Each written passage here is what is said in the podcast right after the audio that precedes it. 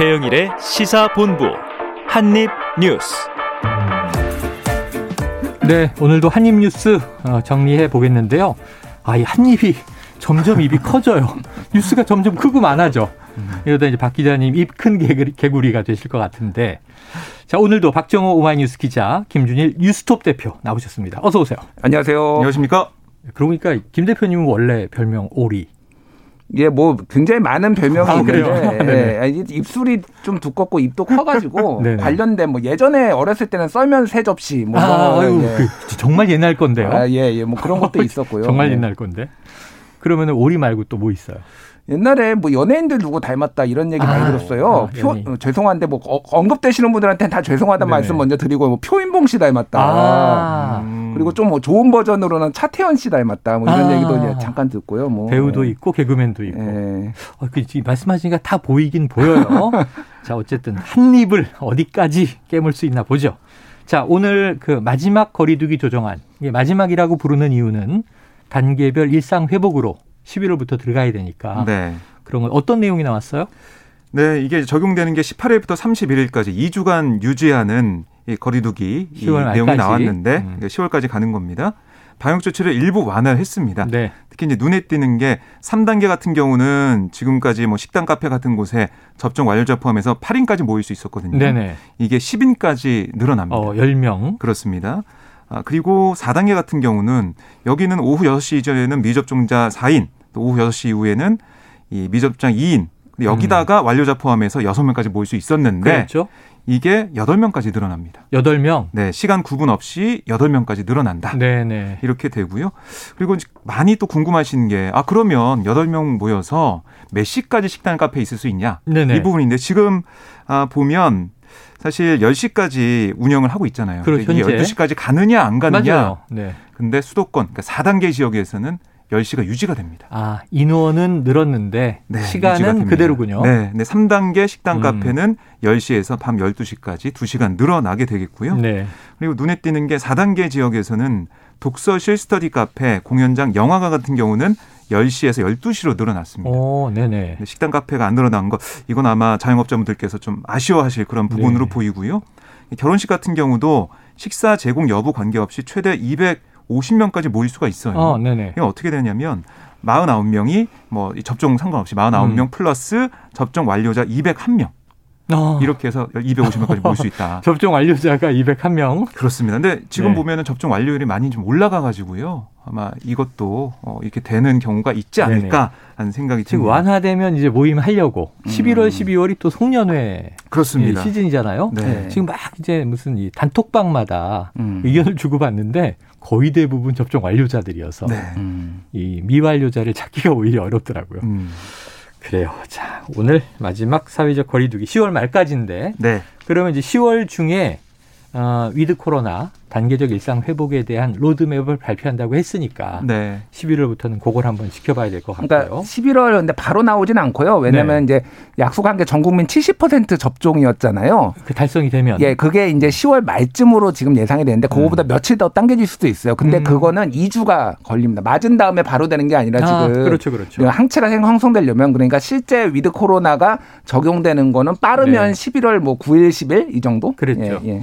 국정감사에서 정은경 청장이 얘기한 건 11월 9일 이후로는 음, 네. 그랬는데 이제 좀 완급 조절이 될 수 있어 보여요. 자 그럼 김 대표님 예. 거리두기 완화에 대한 여론 음. with 코로나에 대한 뭐 이 열망은 음. 우리 모두 있고 예. 특히 소상공인 자영업자를 생각하면 이거 좀 빨리 좀 풀었으면 좋겠고 음. 그랬는데 하지만 이게 방역 차원에서는 해외가 이거 완화하니까 팍 이제 또 확진자 치솟는 걸 우리가 많이 봤단 말이에요. 예. 우려도 있을 텐데 어떻게 보십니까? 그러니까 뭐 지금 한마디로 얘기하면 백신 접종하면은 걸려도 안 죽는다 이거예요. 뭐 아주 음. 단순하게 얘기하면은 네. 웬만해서는 걸려도 안 죽는다. 네네. 그러니까 지금 뭐 전문가들마다 좀 의견이 다른데 많으면 확진자 만 명까지 갈 수도 있다. 음. 그러니까 우리가 확진자 중심으로 이제 볼 것이 아니라 음. 얼마나 치료를 하고 중증 네네. 위중 환자가 얼마나 되는지 이들을 감당할 수 있는지 여부를 보겠다라는 거예요. 네네. 이제 방역 아, 이제 정부에 대한 방침은. 그래서 저도 그 그게 맞다라고 봅니다. 더 이상 음. 이제 확진자 중심으로 볼 건 아니고 이렇게 접종률이 높아졌다라고 한다라면 다만 음. 이제 단기간에 확 늘었을 때 정말로 얼마나 지금 자가 자기 집에서 이제 셀프 네네네네. 치료 뭐 이제 이런 것도 한다라는 거거든요. 네. 그거에 대해서 만약에 잘 지켜지는지 어떻게 음. 가이드라인은 잘 제공이 될 수 있는지 뭐 이런 것들까지 좀 꼼꼼하게 해야지 그래 음. 좀 부드럽게 큰 무리 없이 확진자가 늘어나도 어, 그 with 코로나 단계적인 일상 회복이 가능할 하리라고 아, 봅니다. 예. 지금 말씀하신 내용하고 똑같은 걸 바로 어제 저희가 김 원장 특파원하고 이제 전화 연결했는데 음. 싱가포르 사례가 지금 딱 김 대표님 말씀처럼 가고 있어요. 예. 뭐 거의 다 대부분 집에서 치료해라. 음. 그리고 밀접 접촉자 자가격리 없다. 검사만 열심히 해서 이 뭐 증상만 안 나오면 일상생활 해라 이런 건데 한 자리수 두, 두 자리수 나오던 확진자가 만 명 넘어간다는 거죠. 음. 한뭐 500만 명 좀 넘는 도시국가지 않습니까? 네.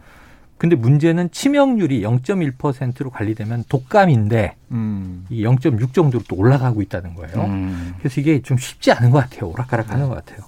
지켜보도록 하고 우린 또 우리만의 지금 K 방역이 어느 정도 유지되는지도 봐야 될 것 같습니다.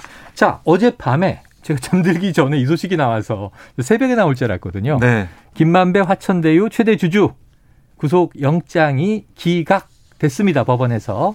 네. 박 기자님, 이거 사유가 있겠죠? 내용이 어때요? 그렇습니다. 그러니까 지금 보통 보면은 이 구속영장이 발부될 때 우리 네. 세 가지를 봅니다. 네. 크게 하나는 범죄 소명이 됐는지, 범죄 사실이 소명됐는가, 그리고 또 하나는 이 증거인멸 우려가 있는지, 음. 또 도주의 우려가 있는지 이 세 가지를 봐야 되는데 아, 이번에 서울중앙지법이 판단한 내용을 보니까 음.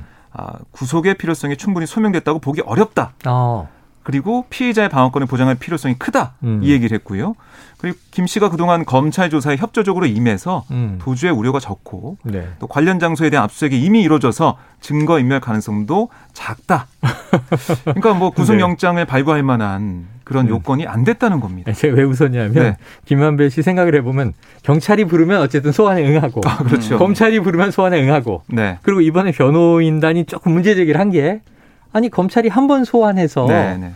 녹취를 다음번 이 다시 소환해서 들려드릴게요 하고는 구속영장을 갑자기 쳤다는 거죠. 네. 네. 그런 부분들이 제기가 됐고 예, 법원에서는 어쨌든 이른바 이 초우와 변호인단의 아, 그렇죠. 주장 이걸 좀 많이 받아들였다 이렇게 음. 볼 수가 음. 있겠습니다. 자, 그럼 기각이 됐으면 이제 이 당장 아침부터 자막으로 뜨는 게 음. 자, 검찰 부실 수사 논란 이렇게 되는데 김 대표님 어떻게 보세요? 검찰이 네. 지금 비판에 직면한 겁니까? 이게 그러니까 지금 예전에 국정농단 수사 때 하고 되게 흐름이 비슷해요. 그때가 네네. 뭐냐면은 언론들이 굉장히 먼저 단독 음. 보도도 음. 하고 흐름을 이끌어 가면은 어. 하기 싫은 거를 검찰 그때 이제 뭐 음. 박근혜 검찰이었죠 그러니까 네네네. 막 끌려 나와서 억지로 수사하고 막 이런 어. 상황이에요. 지금 약간 예 안 할 수도 없고 음. 막 이게 왜냐하면은 뭐 누구 편을 떠나서 음. 대선 주자까지 막 얽혀 있고 그러면 조심스럽잖아요. 음. 근데 막 비판 여론은 나오고 이런 거예요. 지금 어저께 이제 오늘 오늘 아침자죠. 오늘 새벽에 나왔던 게 이제 조선일보가 쓴 게 김호수 검찰총장이 음. 그 이제 검찰총장 되기 직전까지 그러니까 작년 9월에 법무부 차관 그만두고 네. 올해 6월에 어, 검찰총장이 됐으니까 네. 그 기간이 비잖아요. 그럼 변호사 예, 보통 변호사를 활동을 했는데 음. 법무법인 화연에서 음. 어그 성남시하고 계약을 맺었는데 그 한마디로 성남시의 고문 변호사로 활동을 했다라는 네네. 거예요. 그래서 이거를 이제 해석을 그래서 지금 성남시 압수수색이 안 들어가는 거냐?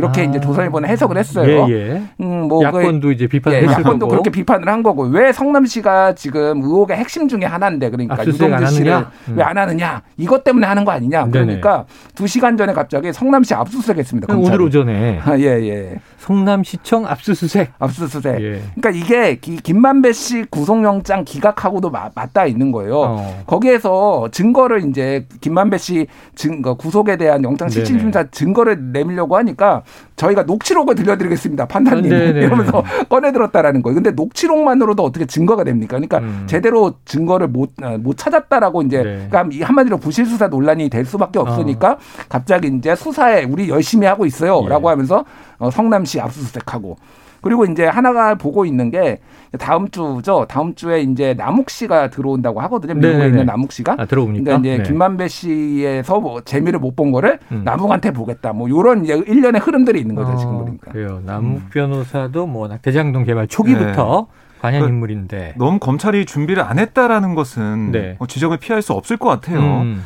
사실 이 김 씨가 김만배 씨가 유동규 전 본부장이 건넸다는 뇌물 5억에 대해서 네네. 원래는 현금 1억 원과 수표 4억 원 네. 이렇게 얘기가 됐었는데 음. 어제 법정에서는 현금 5억 원이 건너갔다 이렇게 검찰도 아, 얘기를 한 거예요. 수표로, 수표가 4억 원이 됐다고 한 이야기를 번복했네요. 그렇습니다. 네.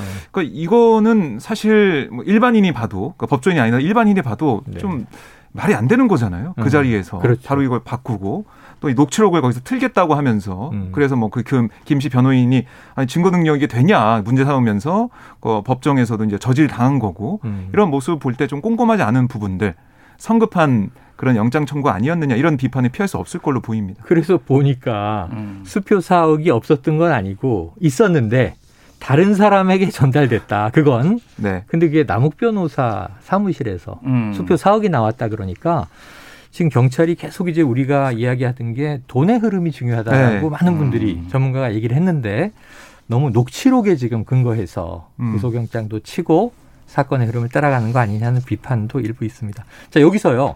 자, 이정수 서울중앙지검장이 네. 국정감사장이 나왔는데 이 그분에 대한 질문을 받았잖아요. 네. 녹취록이 뭐한 차례 더 나오긴 하는데 정치인은 아닙니다. 이런 얘기를 했는데 음. 그 다음에 어제 보니까 또 정치인이 완전히 아니라고 단정할 수도 없다 이런 얘기를 어떻게 되는 겁니까 이건? 그러니까 맨 처음에 국감장에 나온 이정수 지검장이 뭐 질의에 대답할 때 네. 아무래도 그분 그러니까 천화동인 1호의 절반을 가지고 어. 있다는 그분, 그러니까 정영학 녹취록에 등장한 사람이지 않습니까? 네. 근데 김만배 씨는 그걸 부인하고 있고요. 어쨌든 음.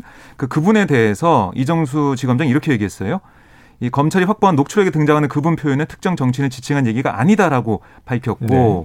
뭐이 모든 사항이 수사 대상이고 그분 표현을 포함해서 실체적 진실을 밝히겠다라고 얘기를 했어요. 음. 그런데 한 7시간 뒤에 음. 국민의힘 의원들이 아니 그거 그분 정말 이게 단정하고 얘기한 거냐 음. 이렇게 물어봤죠. 정치인이 아니라는 게 네네. 단언할 수 있냐 이렇게 물어보니까 이정수 지검장이 수사는 늘 가능성이 열려 있다. 단언한다는 취지는 결코 아니다라며 어. 한발 물러서는 모습 보였는데 네. 제가 볼 때는 이게 어, 이정수 지검장의 생각은 그분이 그 정치인이 아니다라는 얘기를 한 거예요. 예. 했지만 국민의힘 의원들이 아니 그거 어떻게 확신할 수가 있냐. 음. 근데 이게 또 수사 중이잖아요. 그렇죠. 근데 지검장이 나와서 아니 그분은 정치인이 아닌 걸 거기서 완벽하게 단언하고 들어간다? 그럼 정치인을 또 배제하겠다 이렇게 해석될 수 그렇습니다. 있죠. 음. 그런 논란이 또 있을 수 있기 때문에 그러면 자기 당위성을 좀 만드는 차원에서 얘기한 게 아닌가 좀 음. 그렇게 느껴졌고요. 음. 이 녹취록에 등장하는 그분이 뭐 이른바 아, 일부 언론들이나 뭐 야권에서 주장하는 이재명 경기도지사를 지칭하는 게 아니다라는 얘기 한게 아닌가. 네. 저는 이렇게 해석할 수가 있겠습니다. 자, 그래요. 그러니까 지금 이 국민의힘 의원들은 음. 자, 특검을 피하는 자가 범인이다. 지금 국정감사장에서 음. 피켓팅을 하면서 지금 이 그분이 이재명 지사일 것으로 추정을 하고 있는 네. 것이죠. 자, 지금 이제 영장 기각으로 음. 좀 검찰은 곤혹해졌다. 또는 이제 부실 수사 비판을 면하기, 면하기 어려워졌다 그러는데 그럼 지금 야당은 특검 주장하고 있는 거잖아요. 네. 앞으로 어떻게 전망하십니까? 아니 그러니까 이게 네. 아까 전에 말씀드렸지만은 검찰은 좀 하기가 싫은 수사예요. 왜 자꾸 그러니까, 검찰이 하기 왜냐면요. 왜냐면요. 지금 그 주요 간부들 임기가 다음 대통령에서 절반 이번 문재인 음. 정부에서 절반 남은 대통령이 절반이거든요. 네네. 누가 대통령이 되든 음. 야당이 되든 여당이 되든 음. 이제 뭐 좀 피곤해질 수가 있는 거예요. 그러니까 네. 그래서 일부에서는 뭐 제가 제기하는 게 아니라 일부에서는 예. 검찰이 차라리 특검 가려고 이런 욕을 먹고 네. 부실 수사다 그래서 특검 가려고 하는 거 아니냐. 차라리 검 여기 손 떼기 위해서 음. 이런 얘기까지 나올 정도로 지금 약간 전체적으로 보면은 좀 예를 들면은 지난번에 유동규 씨가 창밖으로 핸드폰 네. 던졌다. 어. 근데 검찰은 뭐 그거 가지고 혼선이 있었는데 경찰이 죽었잖아요. 네네. 검찰이 도대체 뭘 하는 거냐 음. 이제 그러니까 뭐 일부러 뭐못 찾진 않았겠죠. 근데 이제 그런 흐름들이 있다라는 거예요. 그래서 어쨌든 음. 오늘 뭐 이제 김호수 검찰총장이 이 건도 있고 그래서 야당에서는 어, 검찰 못 믿겠다. 특검 가자라는 목소리가 더 세질 수밖에 없는 그런 상황이에요. 네. 네. 자. 어쨌든 검찰이 네. 제대로 된 수사한다고 보여지려면 음. 녹취록 말고 실체적 진실, 그러니까 돈의 흐름을 따라갈 수밖에 네. 없는데 그런 수사를 정말 할 거냐 거기에 의지가 좀 달려 있다고 보입니다. 어, 해야 되는 거 아닙니까? 이렇게 여론이 뜨거운데 음, 네. 검찰이 이제 진실을 규명해서 정말 좌고 우면하지 않고 음. 옛날에 윤석열 총장 시절에 많이 하던 음. 얘기인데 좌고 우면하지 않고 이제 진실을 밝히고 엄단해야 할 불법이 있었다면 엄단해야 되겠죠. 자, 여기서 지금 이제 김만배 영장 기각까지 이야기를 나눴고요. 자, 오늘 교통정보센터의 교통 상황을 들어보겠습니다. 12시 37분이 좀 넘어간 현재. 자, 교통정보센터 이현희 리포터 나와주세요. 네, 주말인 내일부터는 날이 부쩍 추워지겠습니다. 기온에 민감한 내 차에도 관심을 가져주시면 좋겠습니다. 서울시내 서부간선도로 성산 쪽으로 고장난 차가 있는데요. 2차로가 막혀 있고요. 지금 전 구간 지나는데 17분 정도 걸리겠습니다. 같은 방향 서부간선도로 상황 전 구간 원활합니다. 수도권 제일 순환고속도로는 구리 방향인데요. 성남 부근에 고장난 차가 있고 1km가량 막히고 있습니다. 성남 요금소에서 송파까지는 차가 많아서 정체입니다. 작업 때문에 어려워진 곳들도 많은데요. 영동고속도로 안산 부근 양방향에서 작업 중이라 정체고 강릉 쪽으로 용인에서 양지 터널까지 속도가 떨어집니다. 중부 내륙고속도로 양평 쪽으로 가신다면 문경 세제 부근에서 작업 정체가 심하게 이어지는데 7km 구간 답답합니다. 남해고속도로 부산 쪽으로는 진교에서 곤양까지 긴 구간에서 작업 여파를 받고 있습니다. KBS 교통정보센터에서 이현입니다.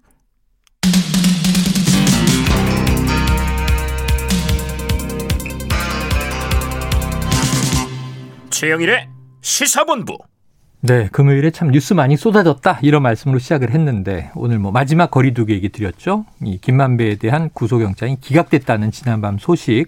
이어서 오늘 오전에는 성남시청을 압수수색하고 있다.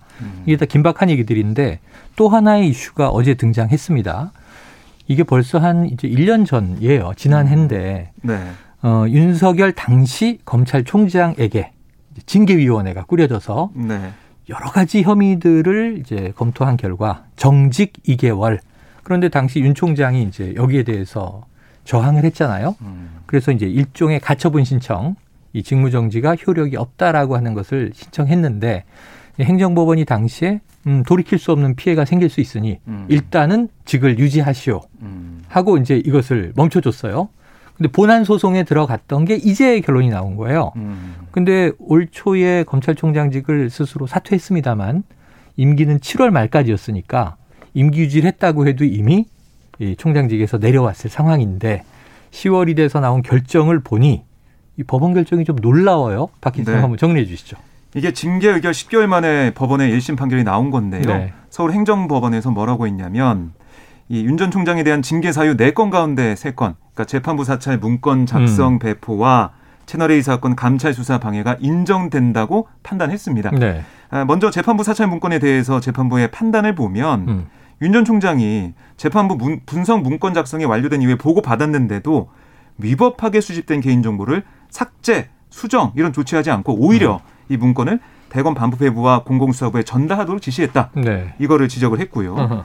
또 채널A 사건 당시에 최측근으로 인식되는 한동훈 검사장에 대한 감찰과 수사를 방해한 이것에 대해서도 윤 전 총장이 채널A 사건 감찰을 중단시키고 대권 인권 대건 인권부가 조사하게 한 이런 부분들 그리고 수사지휘권을 대검 부장회의에 위임하고도 음. 전문 수사자문단 소집을 지시한 점 이게 징계 사유에 해당한다 이렇게 봤습니다. 음. 아, 물론 뭐한 가지 보면 지난해 10월 윤 전 총장이 국정감사에서 임기 마친 다음에 국민에게 봉사할 길을 찾겠다 뭐 이게 정계 진출을 시사한 거다라고 해서 네. 검찰의 중립성 아, 훼손했다. 이 부분에 대해서는 징계 사유가 될 수 없다는 판단 네. 내렸지만 네, 네건 중에 세 건이 이 징계 사유가 된다라고 판단하면서요. 특히 어 눈에 띄는 부분이 이거죠. 인정된 징계 사유 이거는 검찰 사무의 적법성과 공정성을 해야 하는 중대한 비위다. 음. 아, 이를 이유로 면직 이상의 징계가 가능한 만큼 정직 2개월은 양정 기준에서 정한 범위의 하함보다도 더 가볍다.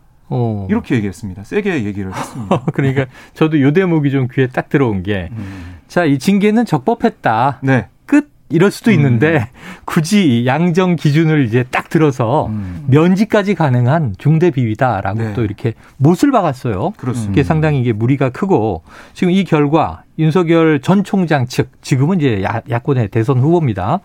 황당하다는 반응이 나왔고 네. 또 이제 추미애 전 장관은 이때 이제 이 징계위를 소집한 이제 인물이죠. 사퇴하라 또 이런 요구를 내 말이 맞지 않았느냐. 음. 자, 이 김 대표님 10개월 흘렀다 그랬죠? 네. 10개월 만에 10개월 어떻게 보셨습니까? 일단 좀 뭐 우리나라 정치인들이 음. 법원의 결정이 나오면은 좀 수긍하는 모습을 보였으면 좋겠어요. 네. 무조건 어 이거는 뭐 황당하다. 네. 뭐그 러니까 어찌됐든 그 아까 전에 진행자께서 잘 결, 음. 어, 설명해 주셨지만은 당시에 집행정지 신청을 한 거는 복구할 수 없는 피해를 입을 수가 있으니까 음. 잠깐 이거에 대해서 징계를 멈추라는 거지 그게 네. 그 징계가 잘못됐다는 판단한 게 아니에요. 그건 근데 본안 소송에서 하시오 네. 본안 소송에서 한 건데 음. 그거를 두 개를 마치 음. 연결시켜서 지금 해석하시는 분들이 많은데 아. 여기에서 제대로 이제 판결이 나온 건 판결이 나온 거예요. 왜 무죄고 지금은 왜 유죄냐 이런 식으로. 예, 그런 식으로 주장하시는 분들이 있는데 그건 아니고 번복된 건 아니다. 예, 번복한 건 아니라는 거예요. 그리고 지금 판사 그 윤석열 후보 측에서 얘기를 한 게 온라인에서 공개된 정보를 뭐 판사 정보들을 단순 취합했다라고 하는데 음. 그런 정보가 많기는 하지만은 또 알 수 없는 그러니까 아닌 것도 있다? 아닌 것도 있었어요. 당시에도 네. 이제 네. 여러 논란들이 그래서 있었어요. 음. 그래서 재판 뭐 다른 데서 보고 지금 한 거 아니냐 이런 것까지 의혹이 있었기 때문에 이거를 아. 단순히 그리고 판결 성향 이런 예, 거. 판결 음. 성향 그리고 또 하나는 이렇게 취합을 해서 온라인에서 취합을 하, 더라도 이거를 음. 어떤 음. 가이드라인처럼 이렇게 하면은 이게 굉장히 문제가 될 수 있다라는 네네. 게 예전에 블랙리스트 같은 경우에도 뭐 민간인은 뭐 미해 이행하고 그런 거 없더라도 그 사람들을 어. 리스트에 넣은 것만으로도 상당히 문제가 되는 것들이 있었잖아요. 수집. 그러니까요. 네. 음. 그러니까 이런 것들을 좀 아니 뭐좀뭐 좀 부적절했다. 음. 뭐이 정도를 좀 하면은 오히려 좀 납득이 가겠는데 네. 뭐 황당하다 이렇게 되면은 이거가 아. 이런 태도가 더 황당한 거죠. 그러니까 아, 태도가. 네. 그러니까 예를 들면 본인이 패소해도 음. 관록 있는 정치인들은 일단 법원의 판결을 존중한다. 음. 하지만 뭐 예를 들면 김경수 전 지사 건이나 네. 그럴 때마다 일단 판결은 존중해요. 여당이나 야당이나 유불리를 떠나서. 근데 그 다음에 이제 본인의 변을 붙이는데 자 전직 검찰총장이 이제 황당하다. 법원의 판단에 대해서 항소하겠다는 거죠. 네, 그렇습니다. 네. 항소하겠다는 거고요. 그러니까 이게 법과 상식에 반하는 판결이다라고 주장했는데 음. 사실 이 말씀하신 것처럼 윤석열 전 총장 같은 경우는 공정과 상식과 법치를 내세우면서 대권 주자 아, 행보를 아, 시작했지 않습니까? 그렇습니다. 근데 이번에 나온 판결을 보면 이걸 다 어겼다는 그런 판단이 나온 거잖아요. 음. 여기에 대해서 계속해서 불복하는 모습을 보이고 있는데 물론 항소로 해서 거기서 판단을 받아봐야겠지만 음. 좀 그동안 나왔던 어떤 아, 말실수나 아니면 의혹이나 이런 것에 대해서 어떤 인정하거나 받아들이거나 이런 모습 없이 무조건 네. 어, 이건 진해가 왜곡됐다. 그거는 뭐 정치 공작이다 이런 식으로 하는 태도 자체가 국민들께 좀 어떤 판단을 받을까 이건 아마 캠프에서 판단 좀 해봐야 될것 음. 같아요. 그런데 지금 관련해서 뭐 당연히 지금 여야의 맞상대가 될 것으로 보여지는 이재명 후보도 그렇고 또 의외 인물들이 여기에 대한 또 이제 입장들을 좀 내놓고 있네요. 어떤 것들이 있습니까? 네, 우선 이재명 후보가 네. 아, SNS에 글을 올렸습니다. 윤석열 정치 출발의 근본 이유가 허구임이 만천하에 드러났다. 아. 즉시 국민께 사죄하고 후보직 사퇴는 물론 정치 활동 중단을 선언해야 한다. 음. 아, 이렇게 주장을 했습니다. 그러니까 이게 어떤 얘기냐면 현재 검, 검찰총장에서 이제 물러날 때 음. 이런 핍박받는 그런 네네네네. 이미지 네, 네, 네. 이걸 통해서 정치에 뛰어들었는데 그게 다 이제 허물어졌다 이런 주장이고요. 아. 마치 친일파가 신분을 위장해 독립군 행세를 하는 것에 다름 아니다. 어. 이렇게까지 이재명 후보가 세게 비판을 네. 했습니다. 아, 그리고 어, 의외 인물 말씀하셨는데요. 네. 서민 교수가 어, 이번 판결에 대해서 어, 비판하는 그런 입장을 냈습니다. 어, 윤 후보를요? 그렇습니다. 그러니까 음. 서민 교수하면 조국 흑서 어, 네, 기억하실 네, 네. 겁니다. 그 책 저자 중 한 명인데 자신의 블로그에 뭐라고 썼냐면 제목이 이래요. 충격. 윤석열 정직은 정당했다. 뭐 이런 글을 올렸어요. 음. 그러면서 이 판결은 내게 충격이었다. 네. 아, 기차 안에서 이 소식을 확인한 뒤 한 동안 멍해 있었고 허공을 쳐다보는 것 말고는 할 수 있는 일이 없었다라고 적었습니다. 음. 그러니까 이 대검을 비롯한 다른 감사 검사들이 일제히 윤 전 총장이 편에 섰던 건 이게 오랜 세월 내려왔던 관행이었음을 암시해 준다. 네. 이렇게까지 해석을 하면서요. 비판하는 모습을 보이고 있습니다. 그래요. 자, 그런데 또 우리 에, 저 제작진이요. 이 당시 윤석열 검찰총장 징계위원회 위원장 직무대리를 맡았던 정한준 교수를 인터뷰를 했습니다. 그래서 당시에 징계위 위원장인 셈이죠. 그 입장이 좀 나온 게 있는데 육성으로 한번 듣고 와서 이야기 나누죠. 저는 당연하다고 생각합니다. 정치적 중립 의무가 의심스러운 행동으로 이제 품위 유지만으로 그 삼은 것도 징계 사유잖아요. 그런데 그게 사퇴하고 불과 몇 달 만에 뭐 야당에 입당을 했는데 그 수개월 전에는 그런 성향이 뭐 없었겠어요. 그러니까 그, 그런 의심스러운 영화가 충분했다고 본 거죠. 네, 뭐 뒤늦은 법원의 판단이 뭐 정당하다 이렇게 인정하는 당시 이제 징계위를 주도했던 네. 위원장 역할이었으니까요. 이건 그래서 뭐. 민주당 지지자들은 역시 추미애가 옳았다. 다시 네네. 댓글에 그럼 이제 적어도 최소한 민주당 지지층 내에서는 네. 추미애 전 후보가 됐습니다. 네. 상당히 좀 명예 회복을 하고 있다. 이렇게 음. 봐야 될까요? 뭐 민주당 지지층에서는 그렇죠. 네, 근데 네. 이제 정무적인 판단에 있어서는 잘못됐다라는 음. 비판이 많이 있는데 최소한 게 완전히 뭐 없는 거를 한 건 아니라는 근거 없는 수사지휘권 발동은 네, 아니었다. 아니었다라는 게 어쨌든 이제 법원의 이번 판, 결로 나왔으니까 그 부분은 확실히 이제 앞으로 정책 행보에도 도움이 되겠죠. 그래요. 자, 남은 시간 잠깐 이제 여야 정치권도 한번 들여다보겠습니다. 지금 이 어제부로 대략 이제 원팀으로 가기 위한 민주당 내에 좀 정비는 이루어졌다. 음. 이낙연 후보가 승복 선언을 했고 지금 일부 이제 지지층과의 좀 이 마음을 다독이는 수습 방안 이런 게 이제 나오고 있는 것 같은데 지금 이 박 기자님 그 네. 민주당 어떤 분위기예요? 지금 뭐 다 이제 일단락 되고 일단락 됐어요. 어, 네, 이재명 후보 체제로 이제 가고 있다라고 음. 보시면 되겠습니다. 우선은 송영길 대표 뭐 사과도 나왔던데. 그렇습니다.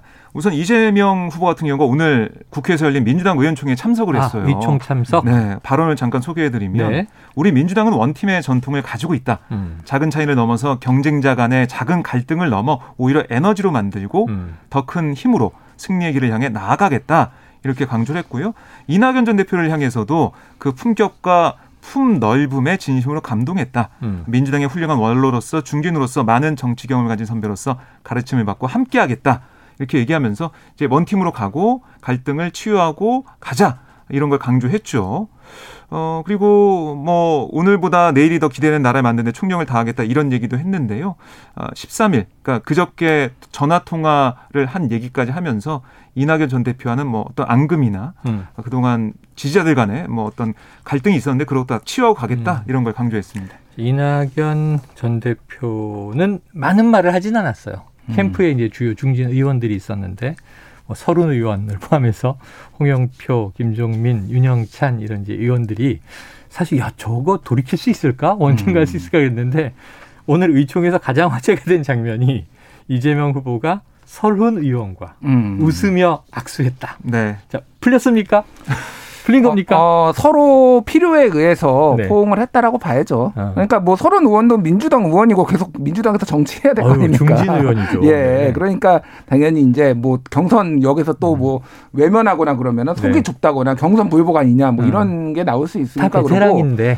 이재명 후보 같은 경우에는 서른 의원이 상징적인 거죠. 음. 구속될 수도 있다 이재명 뭐 이런 식으로 어, 얘기를 했던 맞아요, 사람을 맞아요. 내가 품음으로 인해서 나는 이 정도의 통큰 정치인이다. 아, 통큰 정치를 할 수 있는 사람이다라는 거를 보여주기 때문에. 때문에 서로의 음. 이해관계가 맞았고 서로 의원이 뭐뭐 뭐 아주 최선을 다할지는 모르겠으나 어. 최소한 해당 행위를 하지는 않을 거는 분명하다. 네. 네 원팀으로 이제 네. 이재명 후보를 또 지지하는 대열에 들어갈 것인가. 네. 자, 조금 시간이 필요하다는 이야기를 어제 전문가들이 이제 저희 시사본부 나와서도 음. 많이 했어요. 사람과 사람의 감정이 있는 일이고 또 다 이유와 근거를 가지고 격돌했던 만큼 며칠 시간이 걸릴 것이다. 네. 어, 언제 만날까? 막걸리 예. 언제 할까? 이런 얘기가 궁금하죠. 얘기 나오고 있는데요. 음. 이재명 후보 얘기를 들어보면 국감 끝나고 네. 어, 만나자 이런 얘기 오갔다고 합니다. 음. 그러니까 아 국감 끝나고 그렇습니다. 당장 다음 주니까. 네, 다음 주 뭐 후반이나 네. 다음 주 이후에 만날 가능성이 커 보입니다. 혹은 뭐 이, 이번 주말 말고 다음 주말 정도. 네, 다음 주말 돼야 될 것 같습니다. 그래요. 자 이제 야당 국민의힘 가보면 계속 토론회가 이어지고 있는데 토론회가 있고 나면 항상 뭔가 구설이 발생을 해요. 네. 제가 가만히 지켜보면 정책 얘기들도 많이 하는데 정책 외적으로 지금 대중의 관심이 있는 뭐 주술, 무속 이런 음. 얘기라든가 혹은 또 뭐 거친 이제 막말이 나온다든가 이런 게 주로 화제가 되는 게 안타깝긴 한데 자 오늘 저녁에 일대일 마스 토론입니다. 네. 먼저 유승민 원희룡. 네. 그죠? 오늘 8시 10분부터 아마 진행이 되는 걸로 음. 알려지고 있는데요. 유승민 전 의원과 원희룡 전 저지사가 네. 1부에서 맞붙고 어. 2부에 원래 스타는 좀 늦게 나오죠. 아, 그럼 유승민 후보와 지금 원희룡 후보 아, 뭐라 그러겠어요. 왜 그러세요? 죄송합니다. 네. 네. 어, 양강 후보라고 꼽히는 양강 두 후보. 후보, 윤석열 전 총장과 홍준표 의원이 2부에서 아, 맞수 토론을 벌이게 됩니다. 야, 근데 오늘 이거 지금 음. 홍준표 후보가 혼내주겠다 이런 얘기 하지 않았어요? 그러니까 그 홍준표 의원이 좋아하는 네. 단어가 버르장머리예요. 아, 그렇죠. 옛날에 많이 씁니까 원래? 김영삼 대통령 YS도 되게 아, 좋아했거든요. 아, 일본의 버르장머리를 고쳐놓겠다. 아, 그런데 이거 역시 어저께 음. 그 이제 뭐 당 얘기를 당이 없어지는 게 낫겠다 그 얘기를 하니까 네. 버르장머리를 고쳐놓겠다 이렇게 얘기를 했거든요. 이런 정신머리로는 당을 해체해야 된다 그러니까 예, 예. 버르장머리가 또 나왔죠. 그래서 뭐 정말 뭐 기대됩니다. 기대되는데 그런 부분도 있지만은 좀 두 후보가 뭐가 본질 적으로 정책에서나 이게 네. 정치 철학에서 차이가 나는지를 좀 잘 모르겠어요 아직은 저는. 음, 그러니까 어. 그런 부분도 좀 보여줬으면 좋겠다. 맨날 이뭐 무속 버르장머리 뭐 이런 얘기만 좀 하지 말고 음. 예. 그랬으면 좋겠어요. 오늘도 천공 스승이 등장하게 될지 이것도 궁금합니다. 아니 세게 뭐 혼내준다고 했으니까 좀 네. 공격적인 음. 공세를 펴다 보면 또 여러 가지 얘기가 꼬리에 꼬리를 물고 나오니까 네. 자, 천공 스승 뭐 정법 그건 뭐 개인 취향이라고 이준석 대표가 얘기했으니까 음. 혼자서 뭐 조용히 네. 사적인 시간에 몰래 보시는 건 모르겠지만 음. 아, 대선에 좀 앞으로는 안 나왔으면 싶다 하는 생각이 듭니다. 아마 후보들이 그 음. 영상을 보면서 찾아봤을 것 같아요. 아, 또 새로운 걸. 윤석열 전 총장의 발언과 매치되는 아. 게 있는지. 아, 네네. 그 발언 동영상 보고 한 거 아니에요? 이렇게 물어보지 네네. 않을까 저는 이렇게 예상을 해봅니다. 박 기자님이 찾아서 보고 제보한 건 아니에요? 캠프별로. 후보에게 캠프별로. 네. 자, 오늘 토론 보고 나서 주말 지내고 한번 또 예, 해석과 분석을 해보도록 하고요. 자, 1부는 여기까지입니다. 오늘 디저트송 신청하신 분 선정은 9818님입니다. 자, 이낙연 후보가 대선과 아름다운 이별을 했네요. 앞으로의 정치 활동 응원합니다 하는 덕담 주셨고요. 김건모의 아름다운 이별 이 곡을 신청하셨습니다. 자, 9818님과 함께 8016님, 3280님, 3355님, 5425님도 커피 쿠폰 함께 보내드리고요. 자, 김건모의 아름다운 이별 들으면서 1부 정리하고 저는 2부로 돌아옵니다.